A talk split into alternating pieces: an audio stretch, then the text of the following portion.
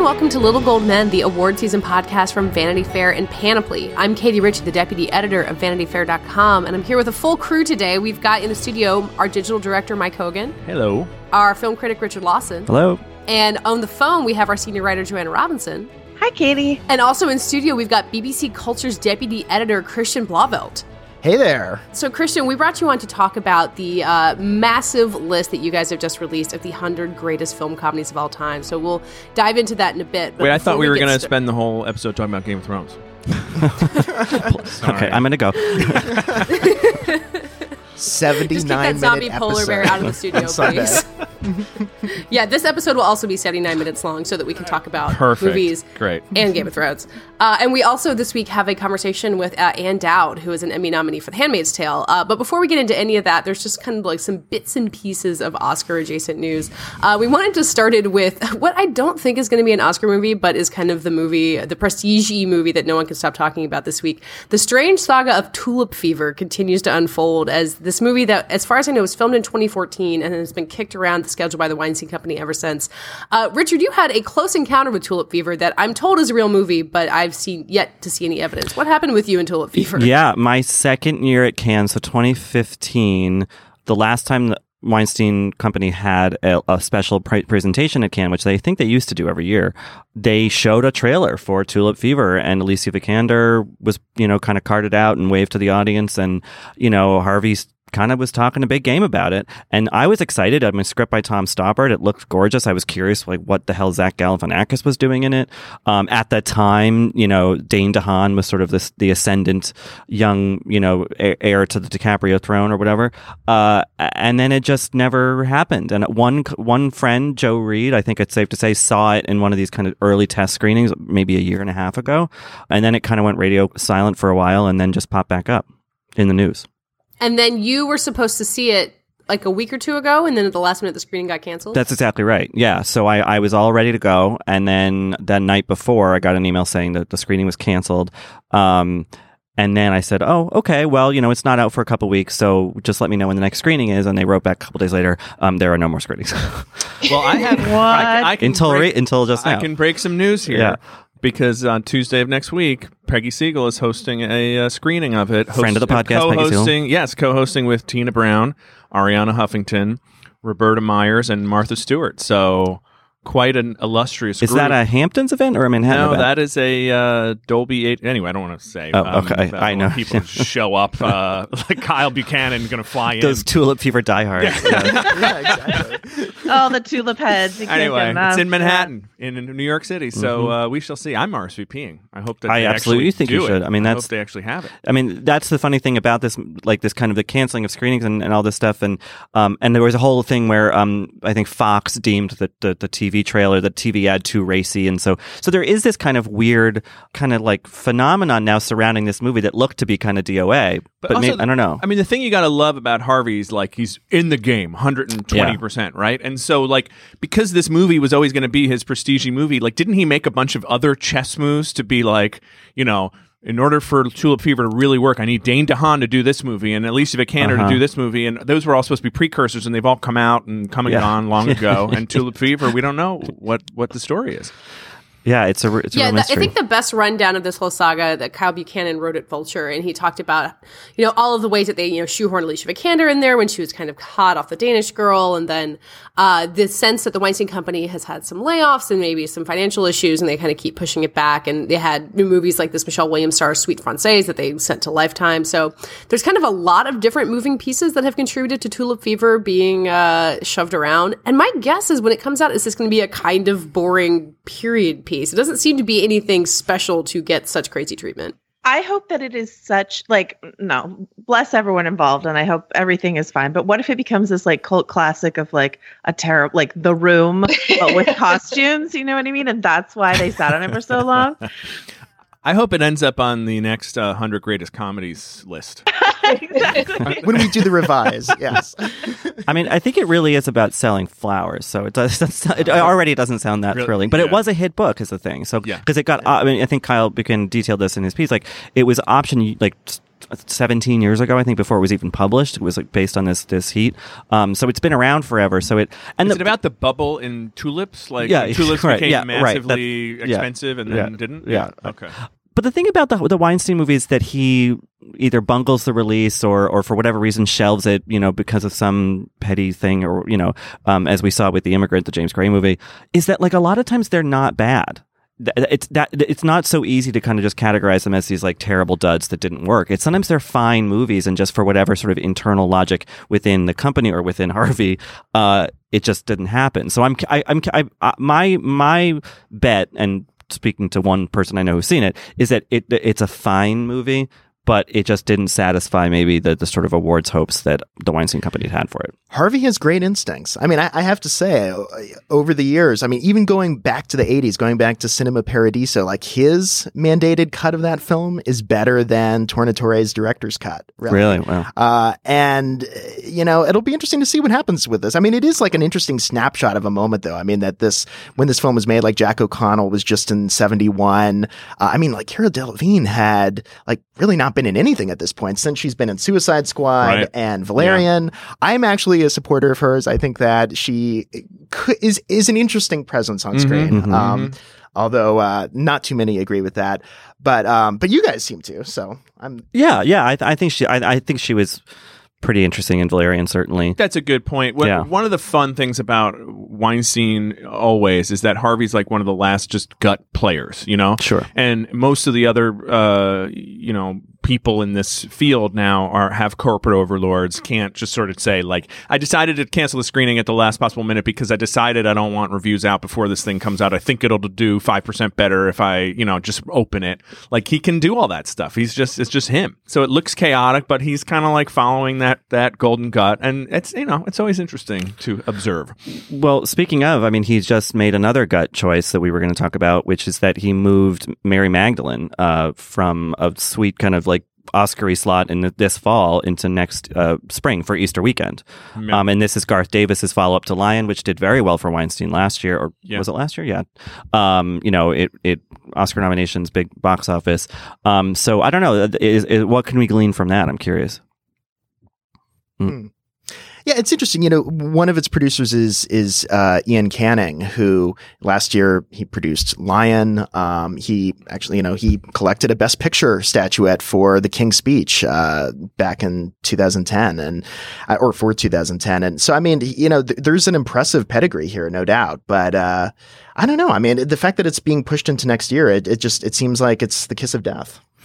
It it does, except you look at something like Passion of the Christ, which was re- released in the spring, I believe, and that, that was a huge hit. Maybe maybe they're thinking that the movie is going to be more on that vein than an off, and maybe this this season is too crowded. I'm, I'm sure that someone like Harvey Weinstein has seen a lot more of these fall Oscar movies than, than you know the lay a layperson has. So Yeah. Well, I think uh, oh, there's always that conversation inside of a whatever you want to call it studio.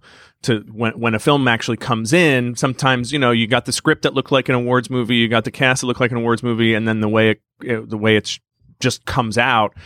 You might have to be like, all right, this you know this year with this batch of films, like we're not going to win any awards, so let's move it to a different time when it has a, a better chance of standing out. You know, maybe it's Yeah. kind of like let's make it be the one good movie in April rather than you know drowned out by a bunch of other stuff when it's not really going to win Oscars. And yeah, it could be a box office play. I mean, just it, it, in if it's coming out in, in in March, you know, the lead up to Easter. I mean, so many faith based films come out at that time. Yes, and you know, you've got uh, churches renting out whole theaters. I mean, if they're positioning it for that, they could make a lot of money, no doubt. Mhm. Yeah, the only thing I can think of is I was thinking about Hacksaw Ridge, which came out in November and and was an award season contender, but also I think was trying to capture that faith-based audience, and it did well sort of internationally, but domestically, I think it underperformed the way they wanted that film to. So I don't know. I don't know if that's if there's a lesson there for the Weinstein's to have learned. But yeah, exa- uh, that's exactly what I was thinking. I was thinking of the churches who rent out entire theaters and bust their congregations over and and that sort of thing. So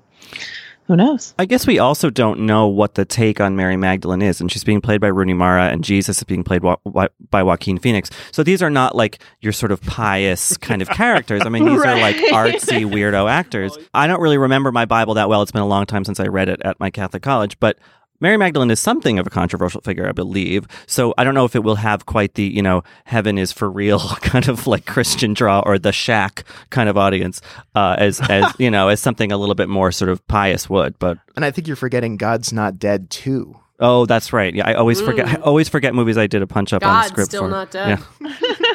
I hear Joaquin does Jesus with a Trump uh, accent. actually, yeah, so it's gonna be great.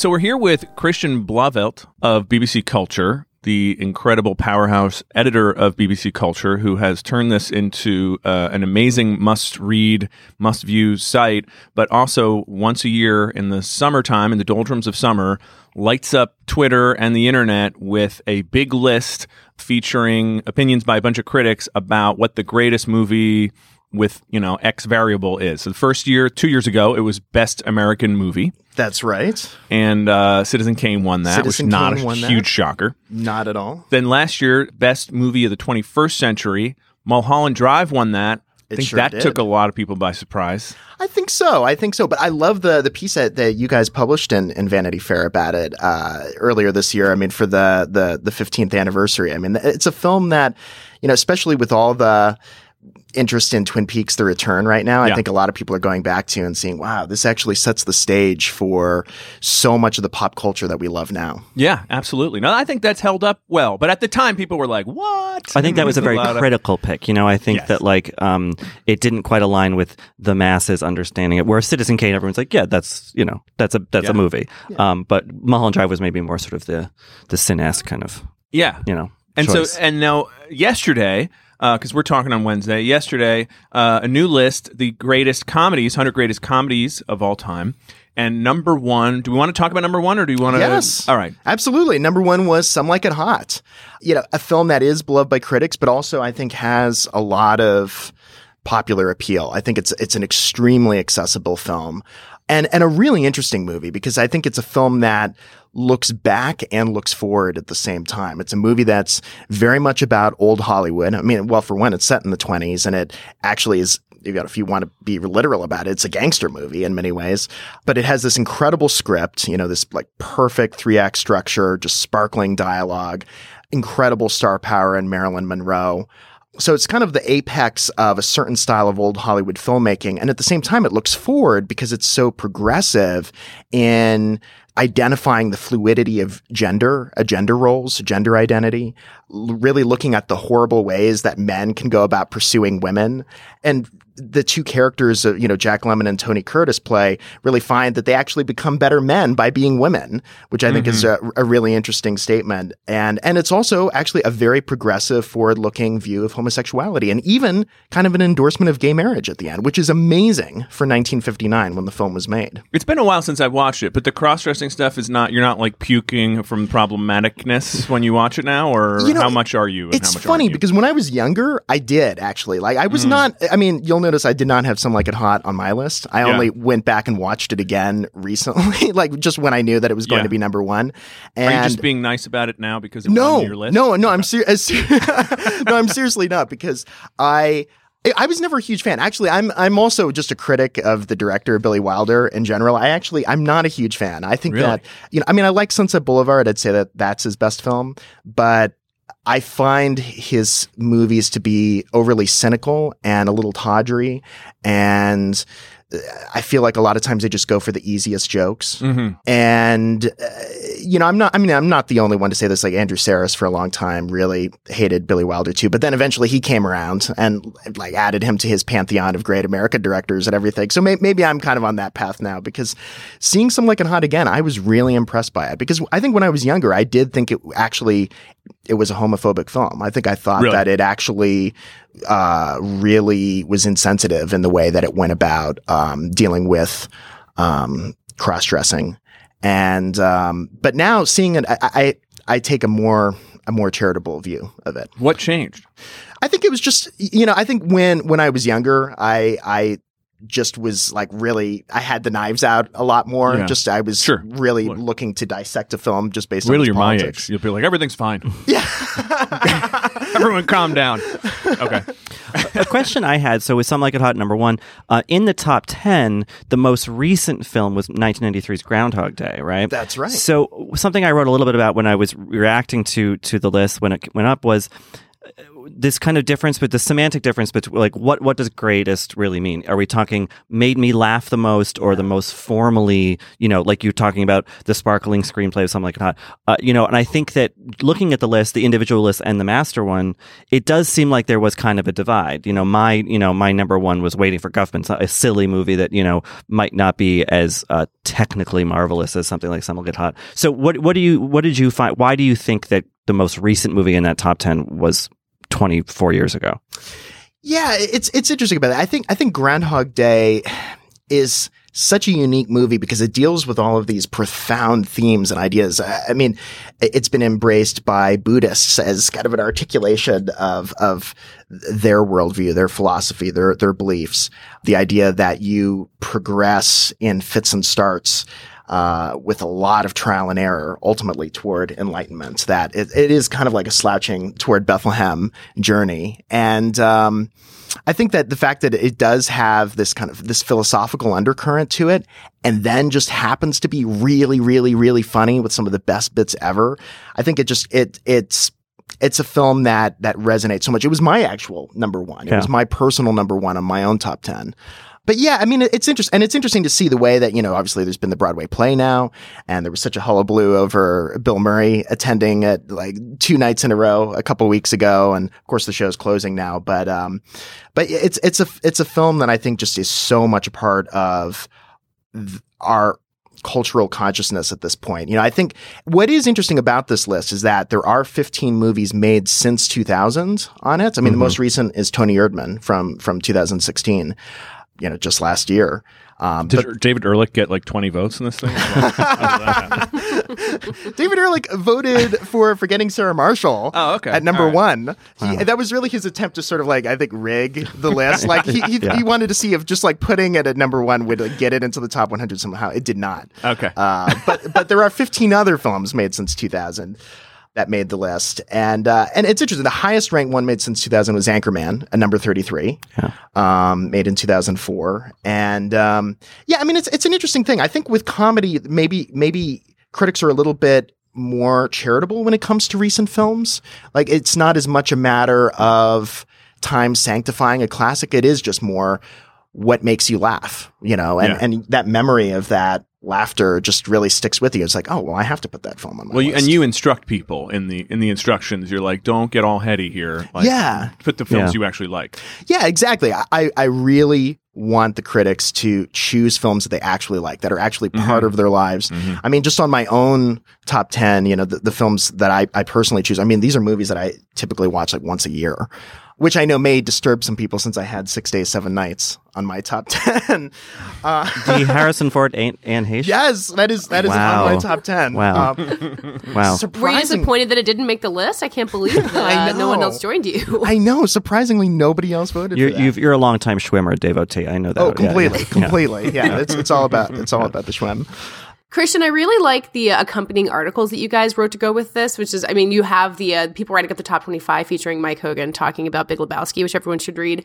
Uh, but I like that you uh, kind of answered the question I had reading it, which is, do men and women find different films funny? Because I think in the top 10, uh, I had some like it hot and Doctor Strangelove both on my list. So, and they are in the top five. So I'm not saying that like all women disagree with it, but there are, it does feel like there's a lot of boy movies that are really high ranking. Like I think of Airplane and a lot of Monty Python movies that way.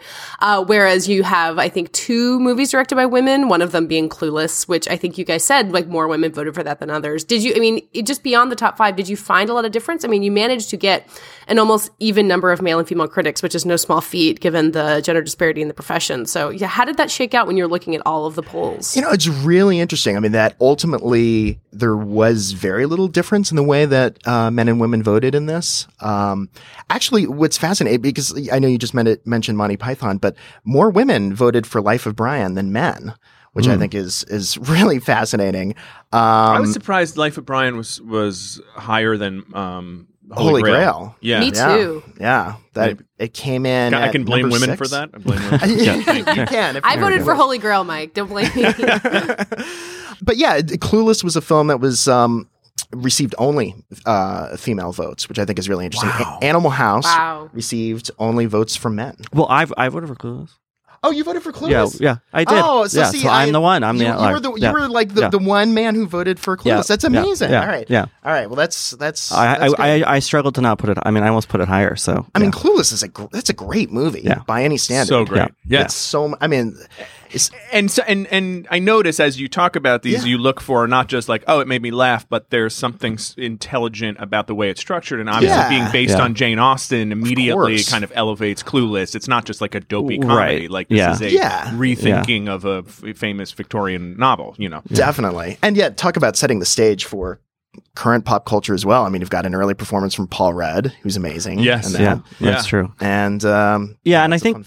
I think also, you know, just generationally speaking, people for whom you know were in their teens when that movie came out, and and you know, some I, I think a lot of movies in the '90s were now sort of of the age where we, we have jobs that are, allow us to par- par- participate in polls like this. You know, so so I think it's interesting seeing that generational divide, and maybe the the the newer comedies, the post 2000 something comedies, the people for whom those are classics aren't yet yeah. of voting age or whatever. I don't also know. That ma- takes t- it takes time, doesn't it? I mean, I think so. I think with comedy in particular, it takes time to kind of s- to decide that something wasn't just a, like Austin Powers was the funniest movie I'd ever seen when I was however Right. old. Now, eh, not I so mean, much. my my number one, I did not like when I saw it in the theater, uh, The Big Lebowski, which I wrote about. Yeah, you mhm. know, I mean, I saw it when it came out, and I was just like, "What the hell is this?" Like, I I literally had that experience, which I referenced in the thing, of being like, "You're you you wanted Fargo too, like it was the Coen Brothers. Yeah. give me Fargo," and I'm like, "What is this weird?" You know, I was also.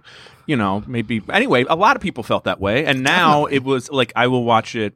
it was a cult hit uh, in dorm rooms, and yeah, Yeah. I mean, it's just, and it's like anytime I'm on a plane, uh, you know, it's just like, let's put it on. This will, yeah, yeah. and and I think that that, I mean, I love that National Lampoon's Vacation was was high up there for the same reason. It's like that movie I did watch hundreds of times as a kid, and it's just, you know, but but some of these are just like they're embedded in our Yeah. psyche, I- and our Completely. lives. I would sneak a Christmas in front of that vacation. that, that was my, my Christmas vacation was my was my um my, my lampoon choice. So talking about all these kind of like you know classics versus newer things, w- was there anything that really surprised you the most um uh, uh, uh, of the list in general, or a particular choice, or Well, I think the thing that's really interesting about Some Like It Hot is that if we had just taken the U.S. and Canadian critics, Doctor Strangelove would have been Oh. number one. Yeah. Um, that it was actually Some Like It Hot was so popular with critics from Latin America and Europe. I mean, it was actually like sixty-five percent of all the critics from Western Europe and sixty percent from Europe as a whole voted for Some Like It Hot. Wow. Uh, which Did, did, was were you surprised? Did you think Some Like It Hot was going to win or Doctor Strangelove was going to win? Did you have a, a, a guess? I ha- I had a feeling Some Like It Hot would do well. I thought it might be Doctor Strangelove that was actually Yeah. going to win, but it it when the the ballots started coming in, it was very clear that Some Like It Hot. I mean, it was it, it, 98 critics out of the 253 voted for it. And how do you do the voting? Is it preferential? Like, does does a number one spot get ten points or something? That's exactly right. So Okay. it is a ranked list. So your number one choice gets 10 points, number two nine, and so on down to number 10, which gets one. so it's like the Oscars in a way. I think. Uh, I mean, the, the Oscar voting is explained to me every year. Yeah, exactly.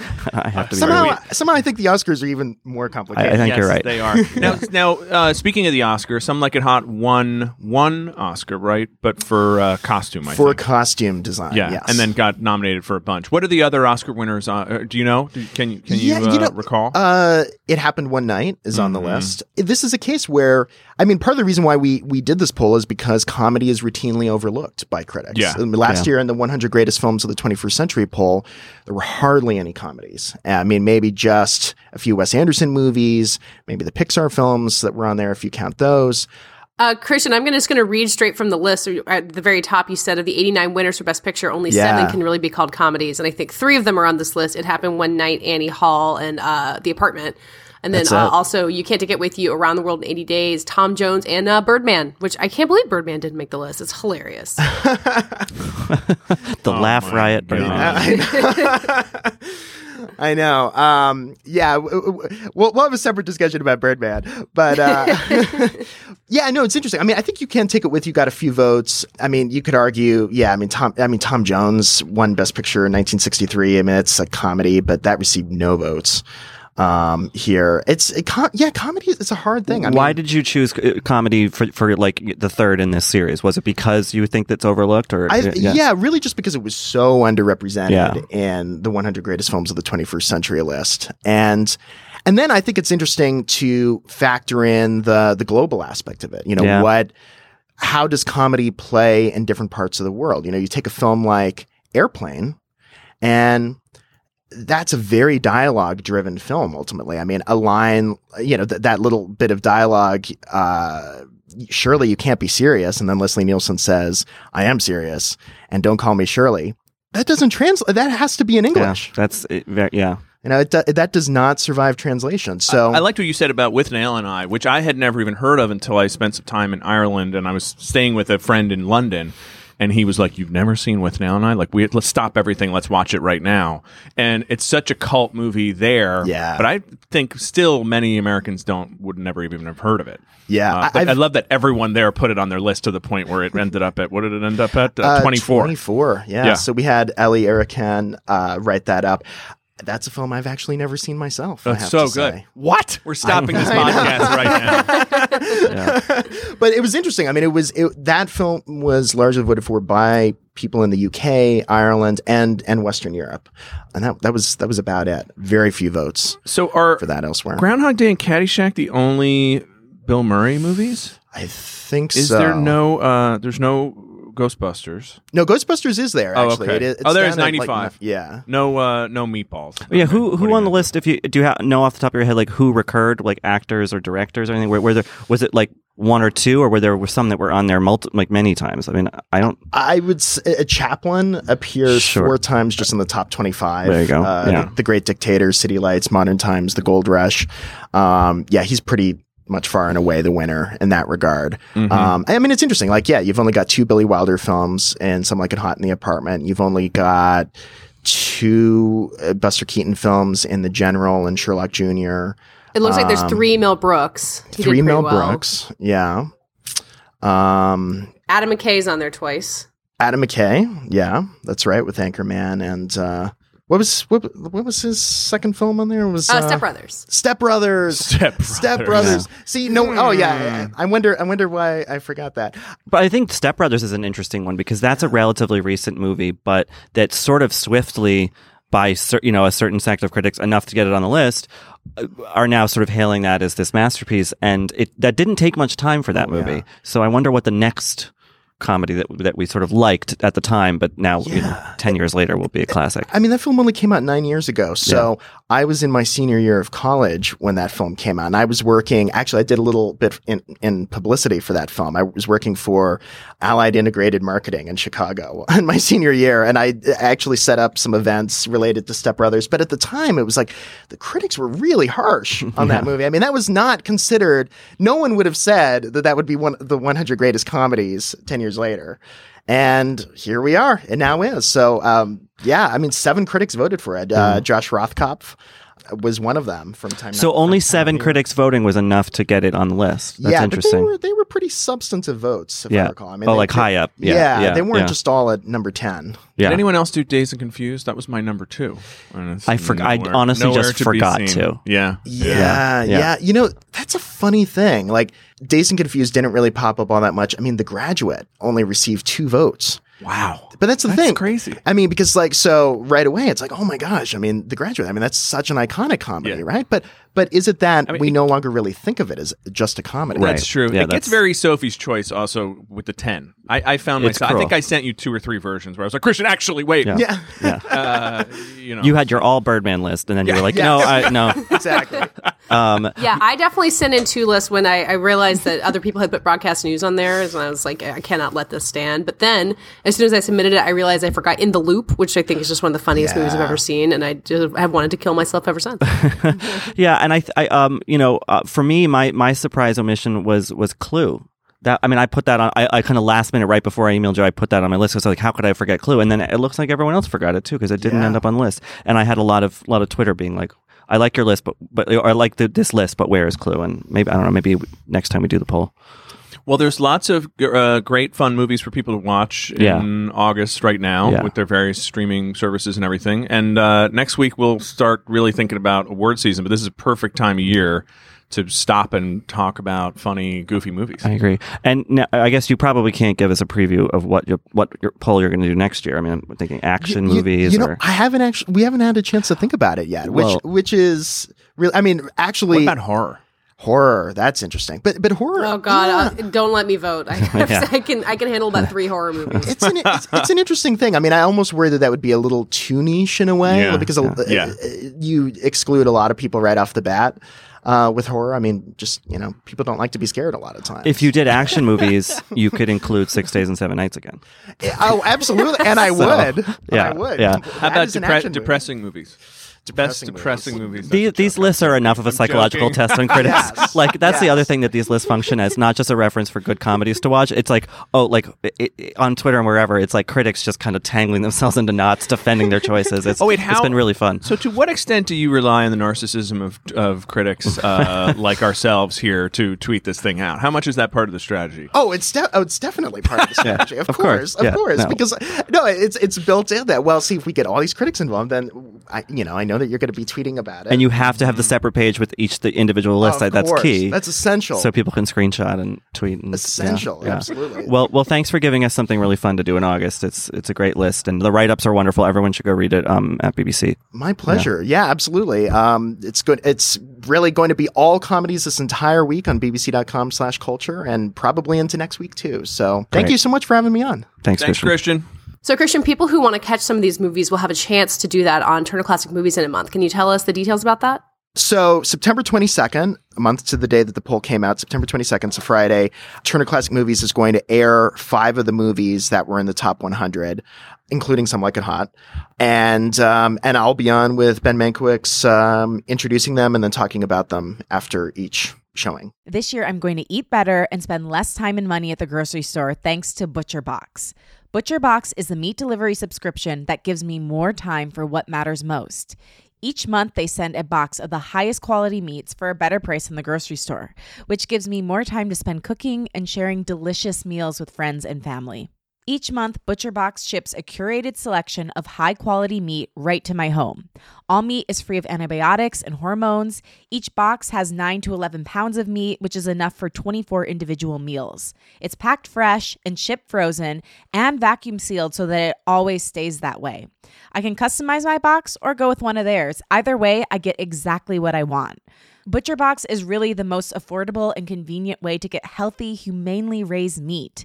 With ButcherBox, you get the highest quality meat for just about $6 a meal.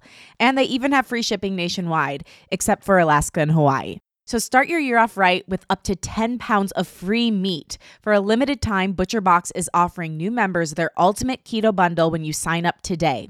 That includes one pork butt, two pounds of ground beef, and three pounds of bone-in chicken thighs for free in the first box by going to butcherbox.com slash cadence. That's butcherbox.com slash cadence. Okay, Richard, now we're going to share the interview that you did with Ann Dowd, who is Emmy nominated for her role on The Handmaid's Tale and kind of a genuinely terrifying role. Like, the more I watch of The Handmaid's Tale, the more it's hard for me to imagine having a conversation with her. But from all accounts, she's lovely. So tell me about this conversation you had. Yeah, it's really funny because we talked about Handmaid's Tale, obviously, and um, The Leftovers, so these two big shows that she had um, pretty sizable supporting roles on, where on both in, in various capacities, she's kind of an evil, well, not evil, but villainous character. And yet in person, she's warm. She she has this very soothing tone of voice. And I think that at one point in the interview toward the end, I, I kind of, you know, lar- uh, likened it to therapy. I mean, it was just like a really nice conversation about her technique and, and her approach to acting and her sort of broader thoughts on on, on, on the on the value of kind of doing these these difficult works in, in difficult times. Well, I'm sitting across. I have the great pleasure of sitting across from Ann Dowd. Ann, thank, you for being here. Oh, it's my pleasure. Thank you. Um, we're really excited to have you. You know, we're doing this sort of like, you know, run up to the Emmys kind of conversations with some of the the the the big stars of, of, of the year, really, um, in this in this kind of awardsy conversation we have. And your name is really high on that list. I feel Oh, like you had you. A, a really c- cool, interesting 2017. I would say. Yes, I would agree. Yeah. Lucky me. How has it say. been for you with all this kind of, you know, well, first obviously the shows, but then also now award stuff? Like, has it? Are you able to get some sense of perspective, or is it still still kind of crazy? Or This is now my goal to gain perspective. right, right, because the wonderful thing about leading up to the nominations, you know, just tra- saying to myself, you know, the great thing is you have the work, and lucky you, and the roles are so good, you know, the writing and everything, but you find yourself and little anxiety creeping in and everything. And my goal was to m- remain uh, balanced about it. You know, it's it's a, an honor, my goodness, but to remember to keep your focus on the work. So I was sort of able to achieve that. And since the announcements, I'm kind of in a cloud of sorts. Yeah. So I'm looking forward to putting my feet back on the ground. Work is the antidote, isn't it, to that? sure. You- As soon, as soon as you start working, you think, okay, down to business. Thank you very much. So, I mean, do you enjoy going to these kind of awardsy things, like or like these shows and getting dressed up and all that? Is that fun or is that stressful? Or Oh, entirely stressful. Yeah, but then yeah. once you're there, it's like, oh, what was I worried about? right, Um, we just did the TCA awards. Of course, yeah. And the nice thing was, of course, we all knew who won what. So, I mean, I didn't know the others, but we knew we had won what we were Mm-hmm. there for. So it's a really pleasant evening, no anxiety, not pretending to be calm, but just enjoying each other's company. Yeah. And seeing people. I got to see Carrie Coon, which was such a pleasure. yeah. We just had her in the studio Oh, you actually, yeah, and, and she she was singing her praises. So yeah. She's so lovely, and I'm just thrilled for her. And um, even though we didn't shoot anything together, do Yeah. you believe that? I, mean, know, it's crazy. uh, I say the reason I say do you believe that is because I feel very close to her, and I, I never spend. I don't think we exchanged a sentence. Um, but that's the effect of that show. I will say, I feel very close to all of them. Yeah. So the leftovers was this uh, wonderful, mysterious, strange thing that um, I feel like it kind of got its. It started getting its due praise maybe a little bit later, like season two versus Yes. the first season. Right. Um, what was your experience of that? Like, when did you notice that people were that were kind of really hooking into the show? Finally, um, was there a moment, or did That's you That's a great question yeah. because I I don't track that necessarily. Right. I could tell just from the experience of doing it that it was an extremely powerful, very unusual show. Yeah, I mean, it, it was, and it was was that unusualness when you were filming. I mean, did you feel it? Did you know Yes. where you guys were at any given point? I mean, or no, no. I mean, the, the interesting thing, I, I, I was thinking about the early days with Liv, Tyler, and Amy Brenneman, where it's three or four in the morning and we're somewhere in New York. Who knew where? You stop asking after a while. Right. And we're at some in some enclave uh, shooting, uh, and we don't really know what the guilty remnant is quite. You know what I mean? We're all putting it together. Do you know what I'm saying? Yeah. So those early days, but I can tell you that feeling of something very unusual is going on here. And in terms of its connection to all of us and something about this notion of grief. And because when I first read it, I thought, oh, I mean departure. No one's departing. Nonsense. Yeah.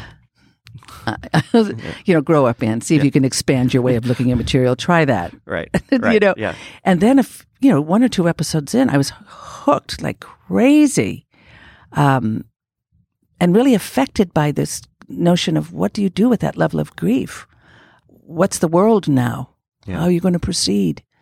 I don't know how how many were watching, but then when you began to run into people who were so taken with it, and you realized it was going to cut very deep, yeah. I didn't know how wide it would cut because someone said, you know, why do you think it didn't have the the large viewership?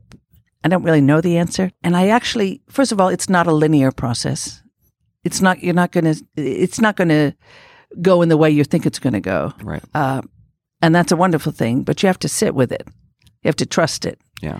Uh, and also, it asks you to do something which I think is quite challenging, which is to sit with grief, to sit with loss, um, which is uncomfortable.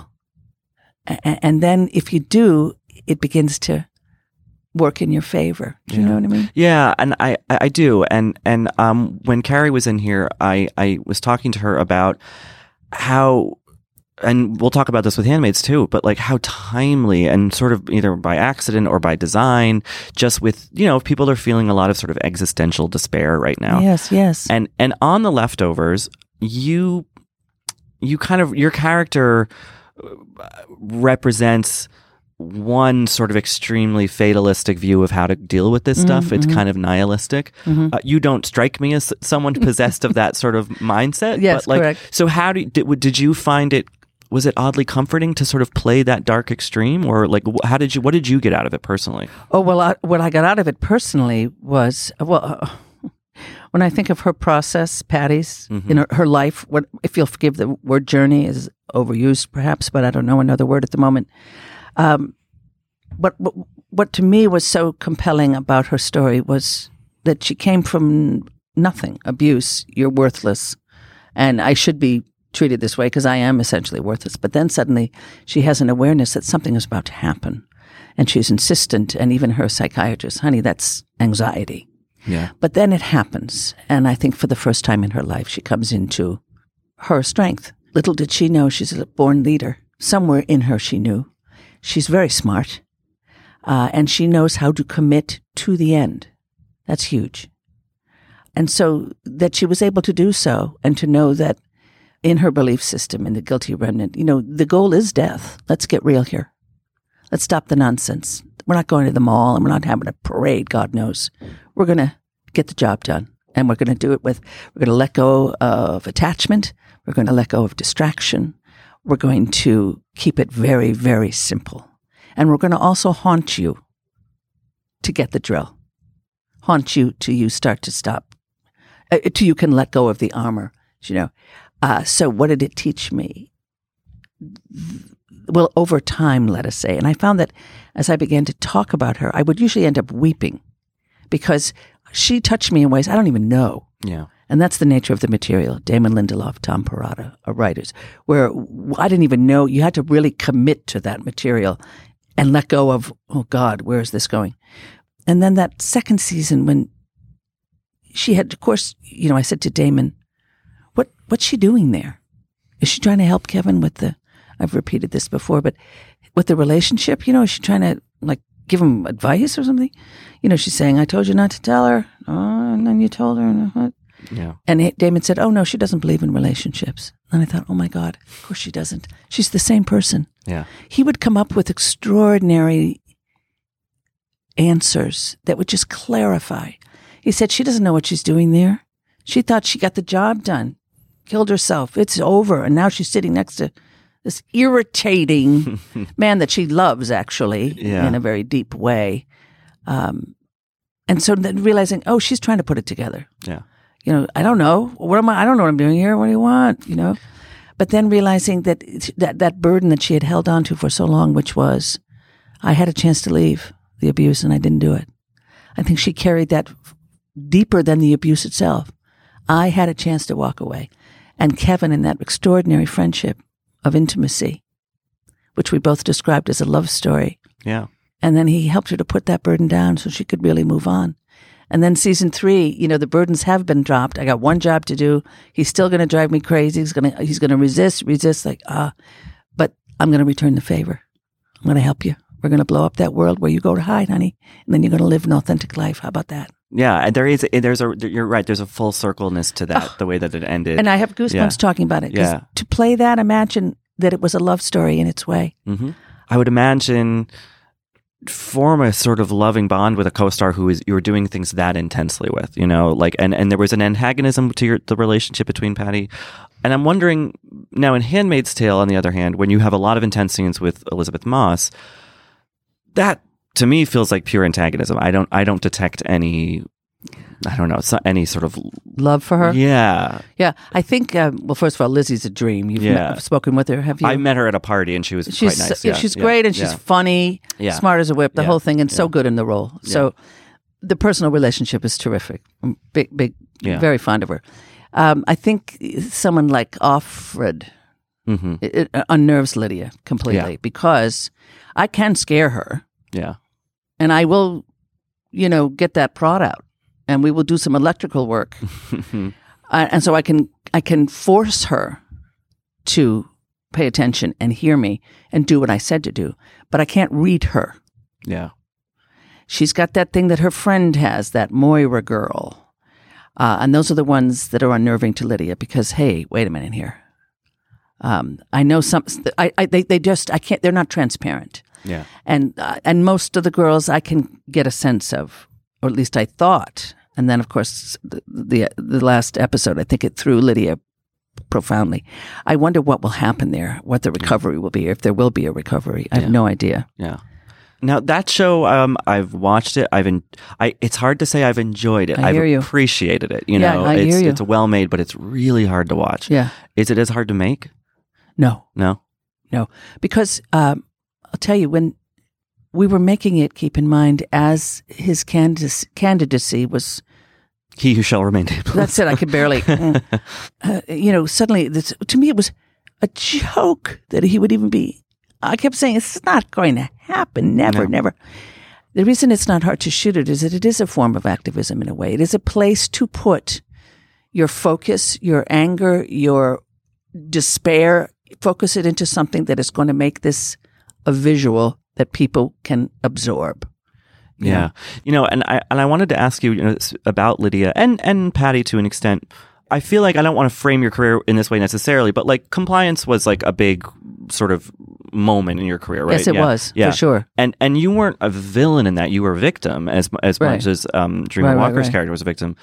But since then, in these kind of high-profile TV roles you've had, they've got you playing some some dark people. Let's say, Yeah. yeah. But you you sitting in front of you, I mean, you exude this warmth and liveliness. Like, why do you think that is, or or or is it? Is there any reason for it, or is it just coincidence? Well, I, I, that's such a good question. I'd love to know the answer to that. Um, and I wish I had an intelligent one for you. I have no idea. I can tell you, however, that I'm very comfortable in them. Yeah, Um, I've said, you know, if, if you were to ask me what kind of, I'm always, I've always been drawn to the outsider, to the one that never got the guy, that never fit in, couldn't do it. Um, I imagine many actors are drawn there. It's just a beautiful place. Uh, I remember working on a play called um, The Woolgatherer. Do you know it, Mastrosimone? I don't know. It's beautiful. It's a two person play. Oh my God. And by all counts, she should be dead in a, in a gutter. However, she is not. Right. And the, at first when I was working, I was like, oh, she's kind of, I don't know, I'm not interested in her. And then I realized, oh, Ann, the reason you're not interested is you're playing her as a victim. She is a survivor, my dear. She is someone that should, should inspire you. And once I saw that and realized, okay, then I was really drawn to that kind of an individual Yeah. who, against considerable odds, uh, lives their life, you know? I would imagine that there's sort of a, a satisfying aspect to finding that extra dimension. Uh, uh, who, so instead of it just being a straight villain or you know, like, Oh, yeah. you know, single motivation, Yeah, yeah. to like make it whole is is part of the fun, I would guess. And and if you're just playing a solid down the middle hero, you know, Yeah. who is decent and righteous, like Yeah, that's not as fun. No, Uh, that's the thing. You hate to say hey, Lydia's fun because you think, oh, it's Right, right. But I got to tell you, it's great. Yeah. I'm curious from a sort of more macro, like career planning, like, do you have strategies? Do you have goals in mind? Or are you just kind of going from project to project as they come? The latter. Yeah. The goal would be just an emotional one, for lack of a better word. It just to drop the armor. Do you know what I mean? hmm That's the growth I hope to take as an actor. Leave it all out there. And, and to drop the fear, you know, the need to control, that kind of thing. These are all goals that one has, I think, in all of our lives, right? Yeah. where you want to just uh, trust trust the work, trust that what you've done is um, in preparation is going to be enough, and let's let it go. That's the other huge thing from leftovers: sitting with grief and letting go. Um, well, Ann, this was such a pleasure Oh to my talk gosh, to you. Thank you for you're coming. so in. lovely. And- Thank you. And congrats on all your success. Thank you. Thank you. Continued success. Thank you, and the same to you. Yeah, thanks. Thanks so much. Yeah. And now we'd like to share an interview that VF.com's Hollywood correspondent Rebecca Keegan did with Lena Waithe, who is not only a star of the Netflix series Master of None, she plays Denise, who is the friend of Aziz Ansari's main character, but she's also a writer on the show, and she is Emmy nominated for co-writing the episode Thanksgiving, which I, most people remember as the one with Angela Bassett, and it's the one that's about her character Denise kind of growing up and coming out and coming into her own over a series of Thanksgivings. It's a really outstanding episode of the season, and Rebecca talked to Lena about this entire process of having her first Emmy nomination. So let's listen to that conversation. Congratulations on your Emmy nomination for Master of None. Uh, the episode that you wrote with Aziz Ansari features a character you play in the show named Denise, who's coming out to her mother, played by Angela Bassett. Can you tell me a little bit about how you guys decided to structure the episode?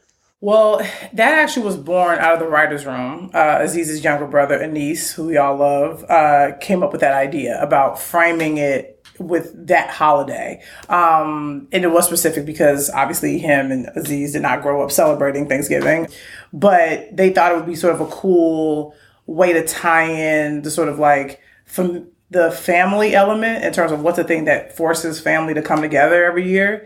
And especially for black people i mean it's like such a thing. I mean being in the kitchen one is, is such a tradition anyway. But that particular holiday is very special i think in the african american community. And the fact that it would kind of create an origin story as to why dev is always around um, for thanksgiving. So when they pitched that to me, I thought, oh, that's really great. And so it's a way to track time, but also it's, there's a consistency to it. Mm-hmm. And it just makes sense when there's also so much pressure that kind of circles around Thanksgiving in terms of like the cooking and the family. And also it's a time where people bring people home. And so it just really, it struck me and I thought, oh, I can have so much fun with that. So it really kind of was born. It came from, you know, from Aniz, which was like a phenomenal idea. And, uh, and we, and then me and Aziz just ran with it. One of the things I like about it is that when you hear that something's a coming out episode, I think you think it, the whole episode is going to build to that moment, uh-huh. but your character actually, comes out to her mother sort of in the middle of it. And then you see how the family evolves. Right.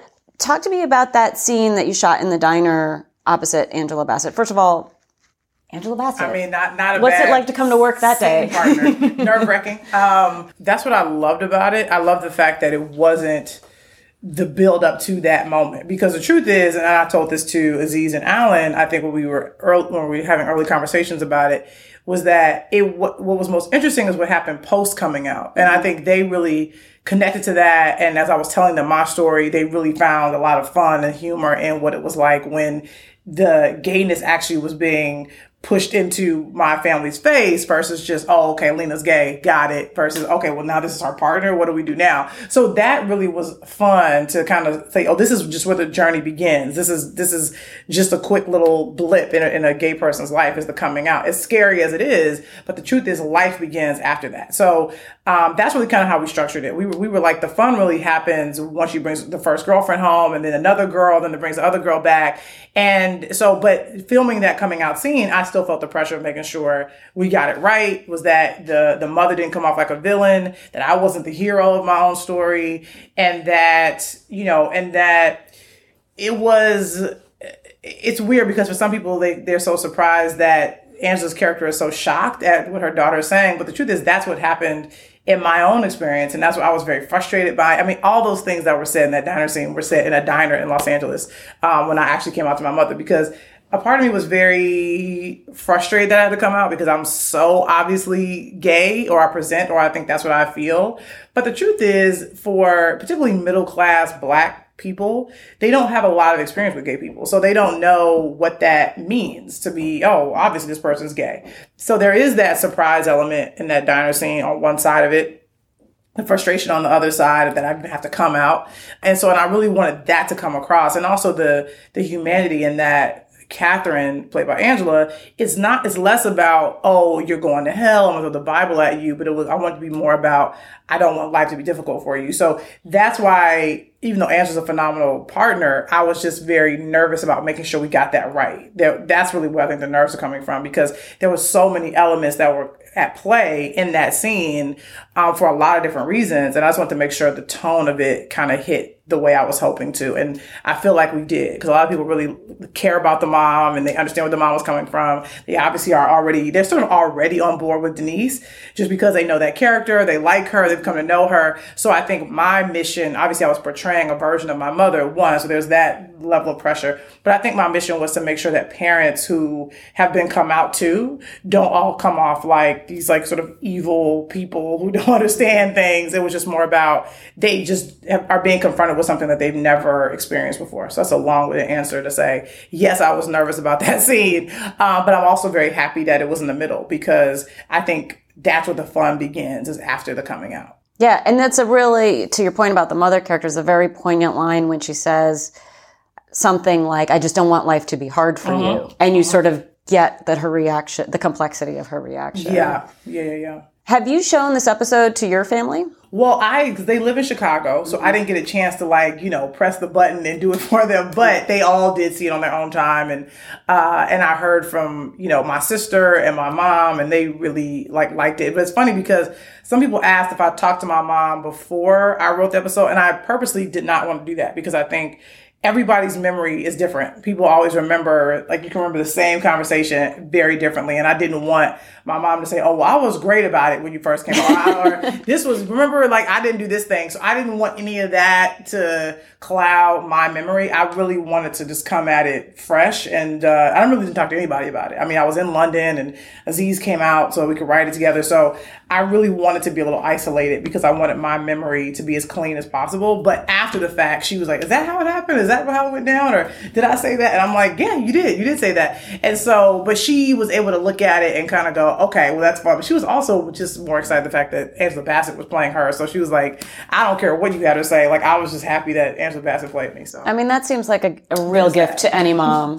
true. That true, casting. True. True. Um, did you were you involved in the casting of young Denise? Yeah. mhm, What was that like? It was phenomenal. I actually was. um I had a sort of a, a a blessing of riches because there were so many amazing little black girls in New York that you know just had this sort of sass and just kind of reminded me of myself. Poor uh, you know Aziz, like he there's only so many like Indian little boys that come from those different ranges that kind of make because he has a very unique way of he has a very unique cadence and all that kind of stuff. So he had it took him longer to prove like his young boys versus me because I was like, she's great. Those two could both play. Like we, it, it was an embarrassment of riches, and me and Melina like really enjoyed um, hanging out with those little girls. But they were all phenomenal, and um, and we got a lot of tapes in, and and uh, and I think there was a because I was a rambunctious like little kid, and I had a big personality, and and obviously Denise has a very specific personality, so it was definitely a tall order. But I I just I, if I could cast all those girls, I, I would. They were all phenomenal and really adorable. But